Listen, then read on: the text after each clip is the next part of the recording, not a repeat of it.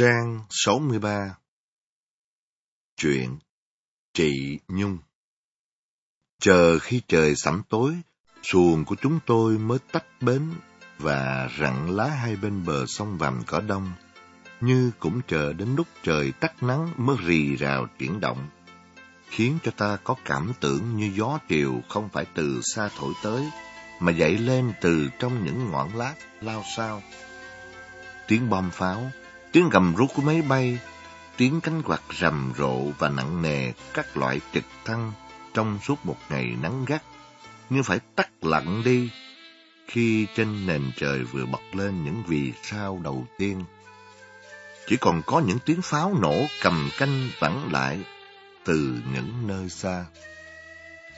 Nhân lúc yên tĩnh và rủi rãi, anh Tám Sơn, tránh chỉ viên tiểu đoàn rủ tôi đi thăm một chị trong đơn vị biệt động quân của Sài Gòn, chợ lớn. Chị Nhung. Trong trận đánh vừa qua, chị được trên phái xuống để đưa đơn vị anh đến vị trí chiến đấu. Chị vốn là người quen cũ của anh, còn tôi, tôi chưa quen cũng như chưa biết chị, nhưng tôi muốn gặp chị và nghe nói chị có dự trận đêm Tết Tôi được nghe loáng thoáng một vài chuyện của trận đánh ấy. Người ta kể cho nhau nghe chuyện của một anh hùng B-40. Súng B-40, theo tôi được biết, với sức khỏe bình thường của con người và theo sách vở đã dạy, mỗi chiến sĩ chỉ có thể bắn đến viên đạn thứ sáu là nhiều nhất. Nhưng với lòng dũng cảm của quân đội ta, có nhiều chiến sĩ đã bắn vượt mức quy định như trong trận đánh đoàn tàu giặc trên sông của tỉnh Long Châu Sa. Có một chiến sĩ đã bắn đến viên đạn thứ chín, diệt chính ổ, đề kháng của địch. Tôi chưa được nghe ai bắn đến viên đạn thứ mười. Nhưng trong trận đánh vào bộ tổng tham mưu của bọn Mỹ Ngụy, lúc đánh trả lại các đợt phản kích của xe tăng địch, có một chiến sĩ bắn B-40 thật họng xuống qua các cửa sổ bắn đến viên đạn thứ 16. Thấy hai bên tay anh rỉ máu, một chị chạy đến không cho anh bắn nữa. Chị giật súng trên tay và bắn tiếp. Nghe nói chị ấy cũng tin Nhung. Tôi muốn gặp chị để hỏi lại những chuyện ấy cho rõ hơn và do tính tò mò. Tôi muốn tận mắt thấy một cô gái người Sài Gòn. Đêm tuy yên tĩnh, tôi vẫn về giặt không dám cho xuồng bung ra giữ dòng. Tôi trèo cặp chân rặng lá. Dòng sông không cuồn cuộn và chảy xiết nữa. Nước theo bóng đêm và ngọn gió đã lên đầy. Dòng sông trở nên mềm man lấp lánh ánh sao, gợn lên, từng đợt sóng nhẹ ột hoặc vỗ vào bờ. Anh Tám Sơn ngồi trước mũi xuồng đối mặt với tôi anh khoảng hơn bốn mươi tuổi, mặt xương, người gầy nhỏ trong bộ quân phục màu cỏ úa. Đêm sáng mà tôi không nhìn rõ các mặt anh, qua cái dáng lặng lẽ của anh, tôi đoán chắc anh cũng như tôi đang muốn ngồi yên lặng nghe tiếng gió, tiếng sóng và đeo đuổi những ý nghĩ riêng. Tôi không hỏi gì, cũng không gợi chuyện. Nhưng sau một lúc, anh lại kể cho tôi nghe câu chuyện của chị Nhung. Tôi quen cô Nhung từ năm 1960. Cái ngày đầu tôi quen cũng là ngày tôi chia tay với cô, đã 8 năm. Suốt trong 8 năm không phải lúc nào tôi cũng nhớ, nhưng cũng có thể nói chẳng lúc nào tôi quên cô ấy. Trong những chuyến thường mong ngày gặp lại, nhưng khi tôi gặp lại cô, thì tôi không nhận ra cô nữa. Đó là một buổi chiều tháng năm giữa trận đánh trên đường Trần Quốc Toản. Cánh quân của chúng tôi thập mạnh vào Sài Gòn, trụ lại quãng đường ấy từ mờ sáng. Bọn giặc dùng chiến thuật rùi bu, có phi pháo, có trực thăng, có cơ giới yểm hộ. Chúng tấn công ta bằng nhiều mũi, chẳng khác gì những mũi tên lao một điểm Mãi đến xế chiều chúng tôi mới đánh bật tất cả các đợt phản kích của địch. Tiếng súng nhỏ chỉ nổ thưa thớt trên các góc phố, và trên những tầng nhà cao.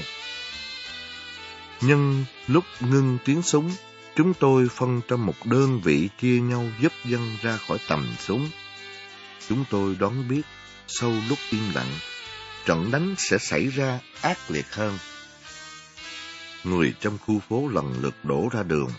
Người đi xe hơi, người đi xe Honda, xe Suzuki, người đi bộ.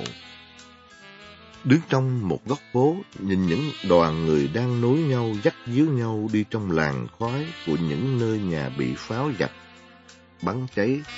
Tôi thấy có một cô gái cưỡi chiếc xe Honda màu đỏ, chạy ngược lại dòng người, lao thẳng vào trận địa.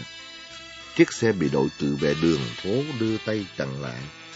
Mãi lúc sau, không lâu lắm, tôi nhớ khoảng chừng năm hay ba phút gì đó, anh đội trưởng tự vệ báo cho tôi biết có người lạ muốn gặp ban chỉ huy. Lúc đó, tôi đã trở vào nhà xem lại bản đồ của đường phố. Trong chỉ huy sở có một mình tôi với ba đồng chí trinh sát trẻ. Chỉ huy trưởng và chỉ huy phó đang ở trên đài quan sát. Tôi mời vào. Người muốn gặp băng chỉ hy là một cô gái cưỡi xe Honda lúc nãy.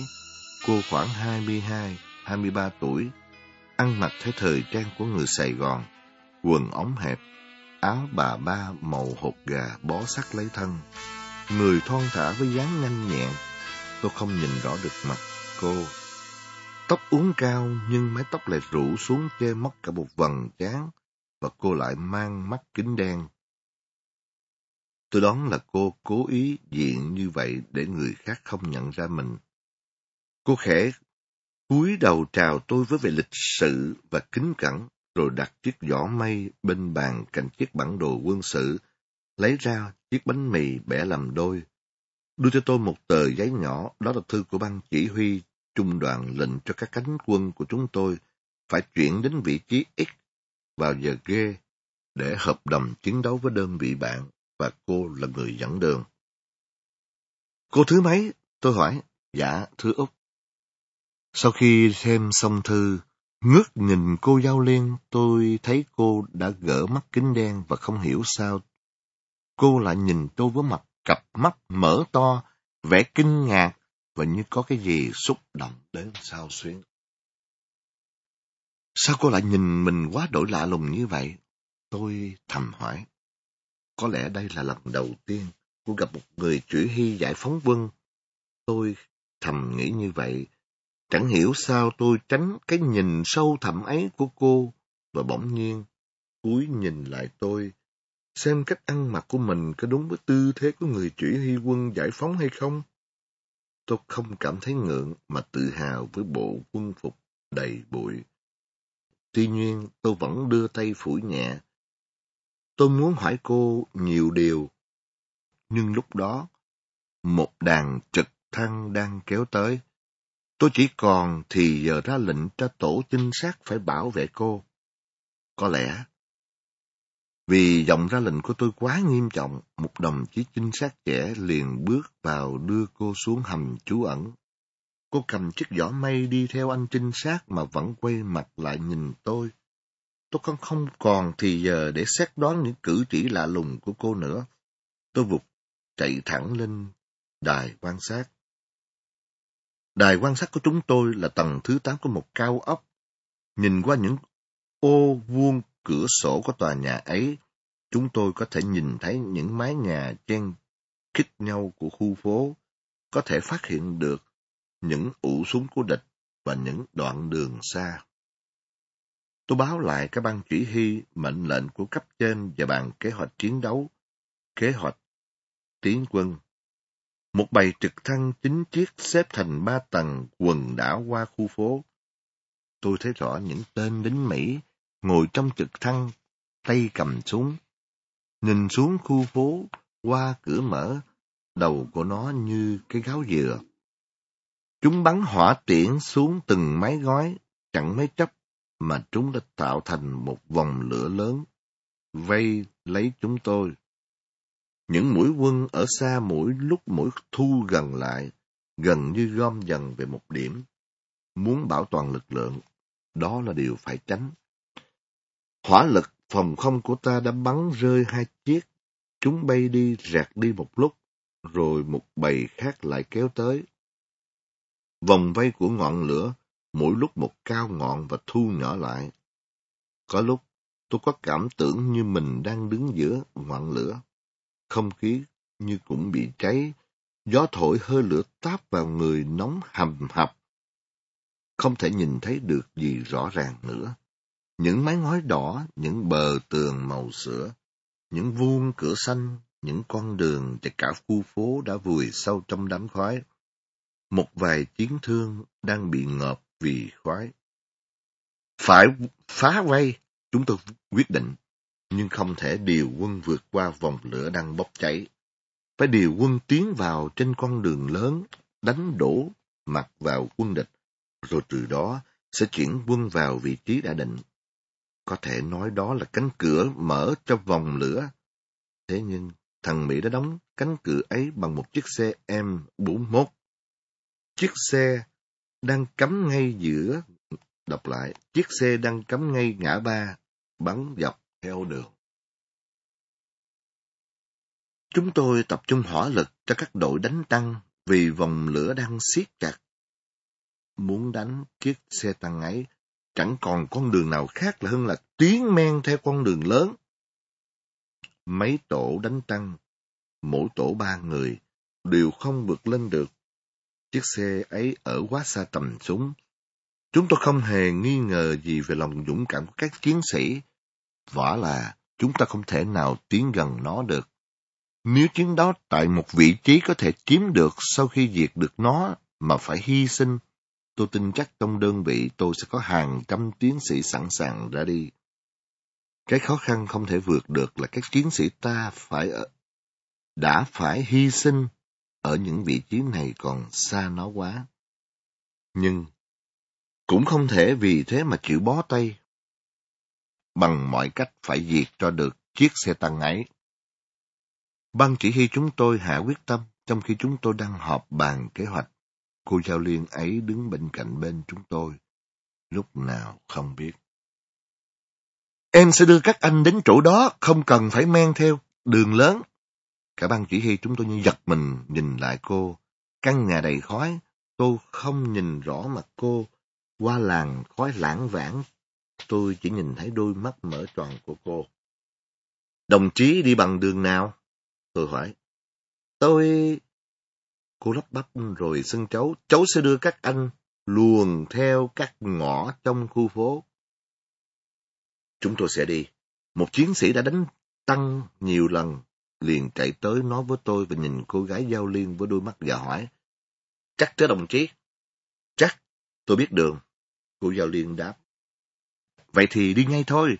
Anh chiến sĩ đánh tăng, dục chúng tôi hạ mệnh lệnh. Chúng tôi tổ chức ngay một tổ ba người, cô Giao Liên hỏi xin một cái trái pháo dù. Trái pháo dù, cô để vào giỏ may. Ba chiến sĩ đánh tăng ôm súng, đeo đạn, lao ra cửa, còn cô Giao Liên có vẻ như trù trừ. Cô cầm chiếc giỏ may đựng trái pháo dù, đứng lặng một lúc rồi bất thần, quay nhìn tôi. Chú Tâm, chú không nhớ cháu sao? Cháu là Nhung. Sao? Tôi kinh ngạc và buộc miệng, kêu lên như vậy. Tôi chỉ kịp hỏi gì thì Nhung đã lao đi rồi. Trong khoảng khắc đó, tôi đứng ngay người, nhìn theo cháu qua làn khói và nói thầm với mình. Nhung à! Anh Tám Sơn kể đến đây thì phải dừng lại vì một đoàn xuồng máy đuôi tôm đang chạy ngược qua xuồng chúng tôi. Anh Tám Sơn dù có say chuyện, nếu anh muốn kể tiếp, tôi cũng không thể nào nghe. Tiếng máy đuôi tôm nổ vang, chiếc này nối theo chiếc kia quẩy lên từng đợt sóng lớn. Đó là xuồng dân công, chở lương thực và đạn dược cho các chiến trường. Những người chèo thuyền chở khảm vừa lá ó, vừa bấm đèn binh, ra hiệu cho những chiếc xuồng đuôi tôm nhỏ máy lại. Đoàn xuồng đuôi tôm vừa dứt, tiếng máy nổ mỗi lúc mỗi xa, tiếng la ó của người đi trên sông im đi, những đợt sóng đuối sức lãng mạn tan dần, dòng sông trở lại yên tĩnh. Anh Tám Sơn vừa định kể tiếp câu chuyện thì tiếng hát của một chiếc xuồng nào đó lại vang tới. Ở tận sông Hồng, em có biết quê hương anh cũng có dòng sông anh mãi gọi với lòng tha thiết, Vàm có đông ơi, vàm có đông. Bài hát mang theo một giai điệu tha thiết của dân ca. Đúng là người ta phải đơn ca, nhưng người trên chiếc xuồng đi giữa dòng sông ngược qua chúng tôi lại đồng ca. Tôi không biết rõ trên chiếc xuồng ấy có mấy người, nhưng nghe qua những giọng trầm đục và khàn khàn, tôi đoán là bốn năm người đàn ông đang hát. Tôi bật cười vì bản đồng ca ồ ồ ấy. Bài hát với những giọng trầm đục như đang là là trên mặt nước. Bỗng có một giọng nữ cất lên. Ơi vàm có đông, ơi hỡi dòng sông. Bài hát bỗng như khác hẳn đi khiến tôi phải dừng trèo lắng nghe. Những giọng trầm đục của người đàn ông đã trở nên thành cái bè trầm làm nền cho giọng nữ cao đang bay chơi vơi trên dòng sông. Nước xanh biên biết chẳng đổi thay dòng, đuổi pháp đi rồi nay đuổi Mỹ xâm lăng, giặc đi đời giặc sông càng xanh trong. Ơi vàm có đông ơi hỡi dòng sông. Giọng nữ cao ngân dài như rung trong không gian, đi xuồng trên vàm cỏ đông trong đêm sao nghe tiếng hát vàm cỏ đông một cô gái, tôi bỗng thấy bưng khuâng khi cháu đi rồi, tôi vẫn cứ ân hận sao mình lại có thể vô tình quá mức đến như vậy anh Tám Sơn kể tiếp câu chuyện khi tiếng hát trên chiếc xuồng đã trôi xa. Anh tiếp. Trong lúc đó, tiếng súng của trận đánh không cho tôi được nghĩ ngợi nhiều. Tôi phải lao vào trận đánh, thật là đáng trách. Hồi đó, trong những ngày điều lắng, tôi từ tỉnh nhà lên Sài Gòn vừa dạy học vừa hoạt động. Tôi ở trên một cái lầu tồi tàn của một người công chức nhỏ có có bà con xa. Cạnh bên nhà là tiệm bán thuốc. Cái lầu tồi tàn và chống trải ấy chỉ có một mình tôi thôi. Cả gia đình của chủ nhà đều ở tầng dưới. Trên lầu chỉ có một cái giường ngủ, một cái tủ nhỏ vừa đựng sách vừa để quần áo. Tài liệu mật tôi thường nhét dưới mái ngói. Hôm ấy, tôi được lệnh trên điều về chiến khu để nhận công tác mới. Ở nhà trường trở về, sau khi cơm chưa xong, tôi bắt đầu thu xếp đồ đạc. Tôi thò tay vào máy ngói thì tôi giật mình. Sắp tài liệu của tôi đã biến mất rồi. Tôi cho tay vào những máy ngói khác cũng không tìm thấy. Lúc tôi mới bước vào cửa, người chú cho biết sáng nay có một lũ cảnh sát quay lấy khu phố lục xét một số nhà và bắt đi một người. Bỗng cảnh sát không leo lên lầu nhà tôi, thế thì sao tài liệu lại biến mất? Tôi toát mồ hôi, tôi tưởng bọn cảnh sát đang đứng chặt dưới đường, đang ùa vào nhà. Tôi chạy ra cửa sổ, nhìn xuống, không thấy gì đáng nghi ngờ, tôi lại cho tay vào mái ngói khác. Đầu ngón tay tôi rốm máu. Mất thật rồi, tôi nhớ chắc là tôi không giấu chỗ nào khác hơn. Biết vậy, nhưng tôi vẫn cứ vũ chiếu, mở tủ, lưu tất cả quần áo, sách vở ra lục soát lại từng món. Tôi đang bối rối thì bỗng có tiếng cười tinh nghịch cất vang lên. Tôi ngước mắt nhìn quanh quất, tiếng cười lại tắt. Tôi chẳng thấy ai. Tôi lại vũ chiếu, vũ từng chiếc áo, sờ bóp và thò tay vào từng cái nút. Tiếng cười lại cất lên như chiêu trọc tôi, ngó quanh quẩn, nhìn lên những lỗ thông hơi trên tường. Ở phía bên kia, gần bên lỗ thông hơi hiện ra một đôi mắt lung linh. Đôi mắt đang nhìn xoáy vào tôi, Khi thấy cái nhìn của tôi, đôi mắt ấy bỗng biến đi như cắt, rồi đôi mắt ấy lại hiện ra và nhấp nháy. Tôi định hỏi thì một giọng nói từ bên ấy hỏi vọng qua. Chú tìm cái gì đó? Tôi nhận ra giọng nói trong trẻ của cô bé giúp việc nhà bên. Tôi chưa kịp trả lời, đôi mắt nhỏ ấy lại biến mất. Trong lúc đó, cháu luồn theo máng xối, leo sang phòng tôi. Một cô bé độ 14-15 tuổi, tóc cắt ngang vai, gầy yếu trong bộ bà bá đen quá cỡ. Mặt xanh xao, tay cầm gói tài liệu, vừa mỉm cười, vừa bước đến gần tôi. Nhìn thấy gói tài liệu trong tay cháu tôi nhẹ cả người, chợt hiểu. Tôi vừa ngạc nhiên, vừa cảm động. Ờ, sao cháu biết? Tôi hỏi và tò mò, nhìn những cử chỉ nhỏ của cháu. Cháu bé vẫn ranh mảnh mỉm cười và khe khẽ lắc đầu. Cháu dừng lại ngước mắt nhìn tôi. Chú không giống người ta ở đây. Cháu để ý, cháu thấy, cháu biết. Chú không giống người ta cái gì? Tôi hỏi lại trong lúc hãy còn đang ngạc nhiên. Mấy đứa bạn của cháu nói chú làm thầy giáo mà chú không đánh. Cô bé là nhìn tôi và tuét cái miệng súng cười với vẻ ngây thơ. Thôi, đưa lại cho chú. Tôi dịu giọng nói với cháu. Cô bé như giật mình rụt tay và lùi lại một bước mặt nghiêm lại. Cháu sẽ trả lại cho chú nhưng chú phải hứa với cháu một điều. Cháu muốn gì cũng được. Tôi nói cho qua chuyện. Với mặt xanh xa của cháu rạng sợ hẳn lên. Thiệt ngang chú, chú phải hứa là chú sẽ giao cho cháu một công tác. Tôi tưởng cháu bé muốn đòi tôi một món quà gì, thật không ngờ. Tôi đứng ngay ra, nhìn cô gái nhỏ với đôi mắt già hỏi. Cháu cũng đứng lặng nhìn tôi chờ đợi. Có lẽ cháu thất vọng qua cái thái độ thờ ơ lạnh nhạt của tôi. Những nét rạng rỡ trên vẻ mặt xanh xa của cháu lặng mất dần. Đôi mắt lung linh của cháu bỗng đầy nước mắt.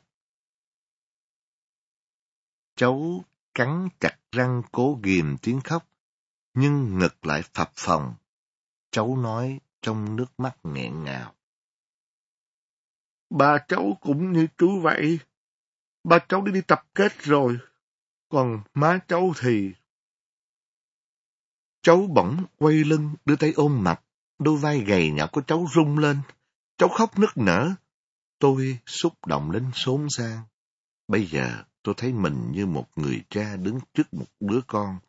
Tôi bước gần lại cháu, đưa tay vỗ nhẹ vai cháu. Cháu đừng khóc nữa, Chú sẽ nói chuyện nhiều với cháu, còn má cháu thì sao? Cháu vừa tức tưởi khóc, vừa nói. Má cháu thì cháu không phải là người ở đây. Cháu là người Tân Phú Đông tỉnh Long Châu Sa. Má cháu là hai trăm. Trong làng ai cũng biết, bây giờ cháu phải đi ở để nuôi má, em. Phía bên kia nhà bỗng có tiếng kêu, Cháu giật mình vội vàng lấy vạt áo lau nước mắt để gói tài liệu lên giường tôi, chạy đi. Ngay buổi chiều hôm đó tôi rời khỏi Sài Gòn. Trước khi đi, tôi gửi gắm cháu cho một đồng chí còn ở lại. Trở lại về chiến khu trong một cuộc họp đại biểu phong trào dân quân toàn miền. Tôi tìm các đồng chí ở Long Châu Sa để hỏi thăm chị Hai Trâm, má của cháu. Các đồng chí cho tôi biết. Chị là cơ sở mật của xã. Bọn địch phát hiện được trong nhà chị có một cái hầm bí mật. Chúng bắt chị tra hỏi, chị không khai. Nửa đêm, chúng đưa chị ra bờ sông. Lũ khát máu ấy, chúng dùng dao chém xả qua ót chị rồi thả chị trôi theo sông. Chị nhờ cái mái tóc dày, lưỡi dao của kẻ thù không phạt qua cổ chị được. Chị nương theo lục bình lộn trở về. Chị vẫn còn sống và vẫn đang hoạt động. Cũng từ đó, tôi không có dịp trở lại Sài Gòn. Tám năm qua, tám năm Cái tuổi trưởng thành của cháu đã xóa hết những cái gì quen thuộc của cháu trong trí nhớ của tôi. Cái nét quen thuộc, tôi có thể nhớ và từ đó mà lần ra hình ảnh ngày xưa của cháu là cái ánh lung linh trong đôi mắt. Gặp lại và nhận ra cô bé láng giềng ấy rồi. Nhưng, như anh biết, lúc đó tôi không thể gợi lại và cũng không thể hỏi han gì thêm. Tôi cố ém xúc động bất ngờ đó và quay lại công việc. Ban chỉ huy chúng tôi quyết định mở thêm nhiều mũi quân. Cả ban chỉ huy tiểu đoàn, các ban chỉ huy đại đội đều phân tán trực tiếp chỉ huy từng mũi để yểm trợ và đề phòng khó khăn. Chúng tôi cho thêm một mũi quân cùng đi với cô Giao Liên dẫn đường. Nhung đi đầu và mở đường. Nhung dẫn mũi quân của tôi luồn trong cái hẻm nhỏ như luồn trong cái hang khói của anh bị ngợp khói đến sặc sụa, phải thối ngược lại tìm một chỗ khoảng khoát để thở rồi mới đuổi theo. Đến những hẻm cùng, phải thay nhau kê lưng, vượt qua tường, có lúc phải bò trên mái ngói nhà này chuyển qua mái ngói nhà khác, rồi từ trên cao ôm ống nước tục dần xuống. Nhờ theo các con đường đặt khói quanh co, lần xuống mà các mũi quân của ta đều tránh được đạn của trực thăng. Đến nơi, cái khu nhà và những góc phố mà Nhung định lấy làm vị trí chiến đấu lại bị sụp đổ rồi. Rõ ràng là bậm giặc cố ý sang bằng khu phố để tạo thành một bãi trống cho chiếc xe tăng. Đứng trong một ngôi nhà chúng tôi đã nhìn thấy chiếc xe tăng đang lù lù, án giữa đường. Vẫn còn quá xa tầm súng, chưa đánh được. Nhưng không thể quay về nếu chưa diệt được nó. Các chiến sĩ đang phân tán và đang tìm cách chiến đấu. Còn tôi, mọi ý nghĩ của tôi đều tập trung trong và một câu hỏi gây gắt. Có nên tổ chức một đợt xung phong để yểm trợ cho tổ đánh tăng không? Trong óc tôi nảy ra nhiều câu hỏi và dự kiến nhiều tình huống khó khăn. Trên trời, trực thăng vẫn lượn qua bãi trống ấy. Tôi đứng trong căn nhà nhỏ mù mịt khói, hé cánh cửa sổ màu gụ nhìn chiếc xe. Chiếc xe vẫn nổ súng, lúc dồn dập, lúc thưa thớt. Lúc ấy, Nhung đứng bên cạnh tôi, cũng ghé mắt nhìn qua khe hở của cánh cửa. Làm sao bây giờ chú? Với giọng lo âu, Nhung cứ lặp đi lặp lại câu hỏi ấy nhưng tôi không đáp. Đầu óc tôi căng thẳng. Hồi nãy, lúc cháu đi ngang qua đây, khu nhà này vẫn còn nguyên. Còn người đông. Nó ác quá. Nhung tắt lưỡi. Nếu như lúc nãy thì cháu sẽ đưa chú đứng sát bên nó rồi. Nó ác quá, làm sao bây giờ chú? Nhung cứ thì thầm hỏi tôi. Nhung bỗng nói như reo lên. Trời! Nếu mình đứng được trên đó, mình bắn xuống. Nhung chỉ cho tôi ngôi nhà ba tầng phía bên kia đường sát bên chiếc xe. Nhìn kỹ tôi thấy trên những tầng nhà màu sữa đục ấy loáng thoáng có mấy tên lính. Sau một lúc quan sát, tôi khẳng định đó không phải là cái đồn quân sự, cũng không phải là bóp cảnh sát.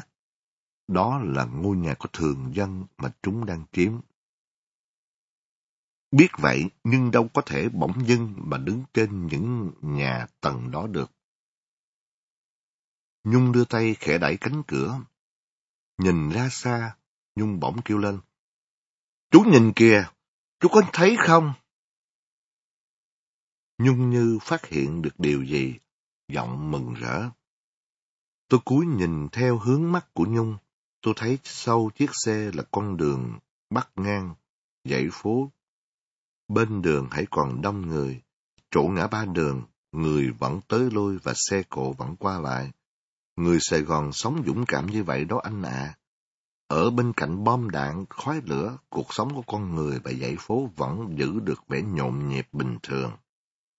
Tớ nhìn thấy cảnh sống của con đường sau tiếng lửa, nhưng không đoán được ý nghĩ của Nhung. Nhung ngước nhìn tôi rồi như buộc miệng mà nói. Chú hứa với cháu một điều mà chú quên. Tôi lại hỏi Nhung, bằng một cái nhìn dò hỏi ngạc nhiên. Chú hứa giao công tác cho cháu, bây giờ chú giao chiếc xe đó cho cháu đi. Sao? Cháu nói sao? câu hỏi của tôi như một phản ứng tự nhiên. Tôi thấy gương mặt của Dung hơi tái lại, môi run run. Cháu sẽ đánh nó bằng thế hợp pháp. Tôi thấy rõ những ý nghĩ táo bạo đang cháy lên trong đôi mắt của Nhung. Đôi mày đen mịn của Nhung như dựng lên, và những đường nét trên vẻ mặt của Nhung như khắc sâu thêm, đậm thêm, bén và sắc sảo lạ thường.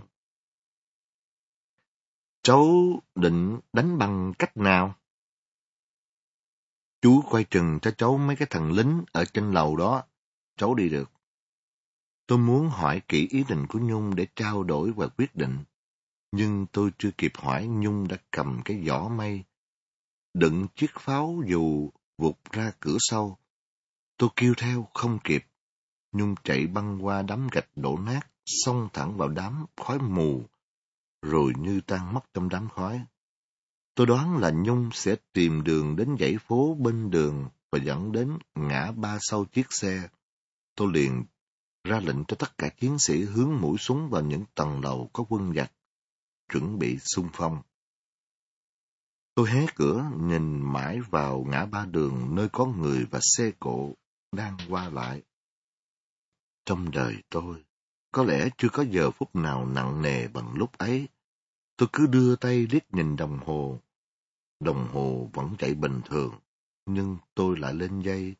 Lúc bấy giờ, trên trời trực thăng vẫn bay lượn trong khói, bắn đại liên, bắn hỏa tiễn, vòng lửa vẫn bốc cao ngoạn. Tám năm mới gặp cháu, gặp nhau như vậy chẳng hỏi han được gì, trong người như có cái gì lấn cấn không yên. Qua làng khói mỏng lãng vãng trên bãi trống của khu nhà đổ nát, tôi chợt thấy có một bóng người nho nhỏ, đúng là Nhung. Nhung đã đến ngã ba sau chiếc xe tăng khổng lồ ấy rồi. Tôi sung sướng. Tôi phập phòng. Người tôi như rung lên.